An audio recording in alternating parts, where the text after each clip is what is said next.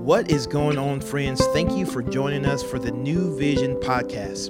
We here at New Vision believe that the gospel transforms lives. So we're going to take an opportunity to open up God's word and see what he has to say so that we can take the best next step to become more like Jesus. Hello, and welcome back to the New Vision podcast. I am so excited. We are so excited that you are here listening today. My name is Carrie, and I am on the communications team here at New Vision. And today I am going to be reading Judges 7 1 through 18. After I read it, we're going to talk about it a little bit. So let's go ahead and just kind of jump right in to scripture. I am reading from the Christian Standard Bible. So again, let's start in Judges 7, verse 1.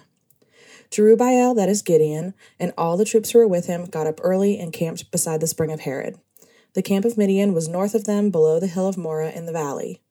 The Lord said to Gideon, You have too many troops for me to hand the Midianites over to them, or else Israel might elevate themselves over me and say, I saved myself. Now, announce to the troops, whoever is fearful and trembling may turn back and leave Mount Gilead. So 22,000 of the troops turned back, but 10,000 remained. Then the Lord said to Gideon, There are still too many troops. Take them down to the water, and I will test them for you there. If I say to you, This one can go with you, he can go. But if I say about anyone, This one cannot go with you, he cannot go. So he brought the troops down to the water, and the Lord said to Gideon, Separate everyone who laps water with his tongue like a dog. Do the same with everyone who kneels to drink. The number of those who lapped with their hands to their mouths was 300 men, and all the rest of the troops knelt to drink water. The Lord said to Gideon, I will deliver you with the 300 men who lapped and handed the Midianites over to you, but everyone else is to go home. So Gideon sent all the Israelites to their tents, but kept the 300 troops who took the provisions and their ram's horns. The camp of Midian was below him in the valley. That night the Lord said to him, Get up and attack the camp, for I have handed it over to you. But if you are afraid to attack the camp, go down with Purah, your servant. Listen to what they say, and then you will be encouraged to attack the camp. So he went down with Purah his servant to the outpost of the troops who were in the camp. Now the Midianites, Amalekites, and all the people of the east had settled down in the valley like a swarm of locusts, and their camels were as innumerable as the sand on the seashore. When Gideon arrived, there was a man telling his friend about a dream. He said, Listen, I had a dream.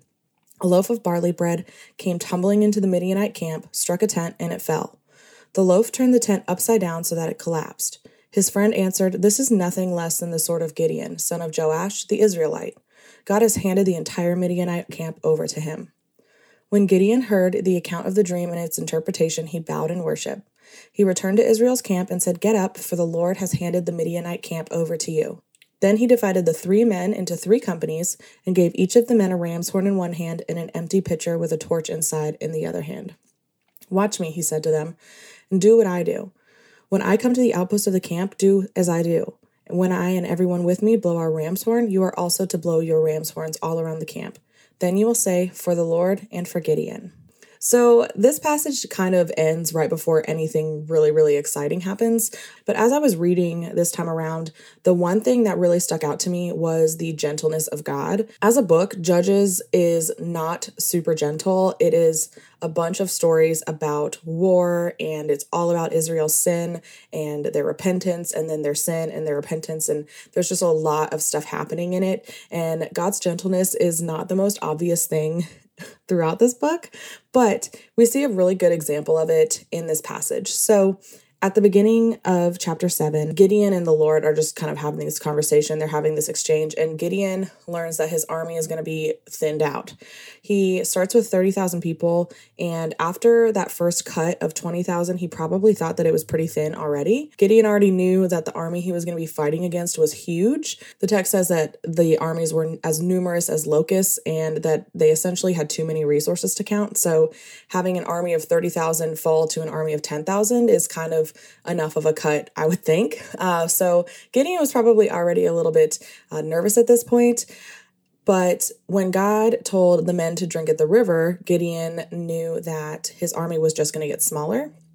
The one thing that I found really interesting at this point is that God on the front end does not tell Gideon which group is going to be sent home. He just tells Gideon to separate them and Gideon obeys. So as Gideon is seeing a larger group kind of drinking this one certain way. He was thinking, okay, you know, I had 30,000 and now I have 10,000, but you know, maybe there's still a good amount that I'm going to end up going into battle with. This is going to be okay. It's going to be fine. So imagine Gideon's surprise when God told him that he would only be fighting with the 300 who drank water from their hands instead of the remaining, you know, 9,700, give or take.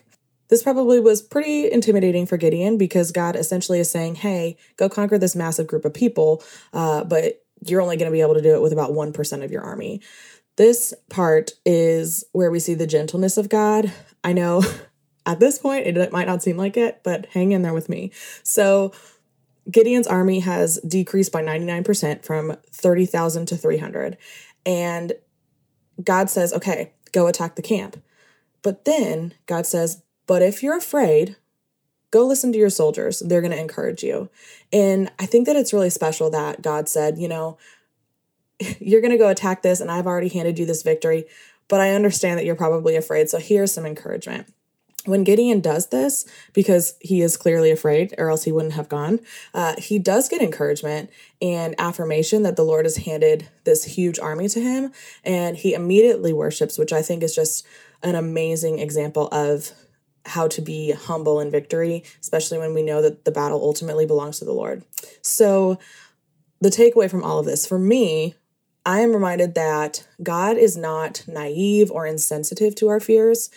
When He challenges us with things, He understands that we might struggle, but He has not left us to just kind of sit in those hard times when things are really hard and they're difficult and it feels like we're being asked to do something that is impossible, uh, it's really, really important that we remember that the Lord is for us.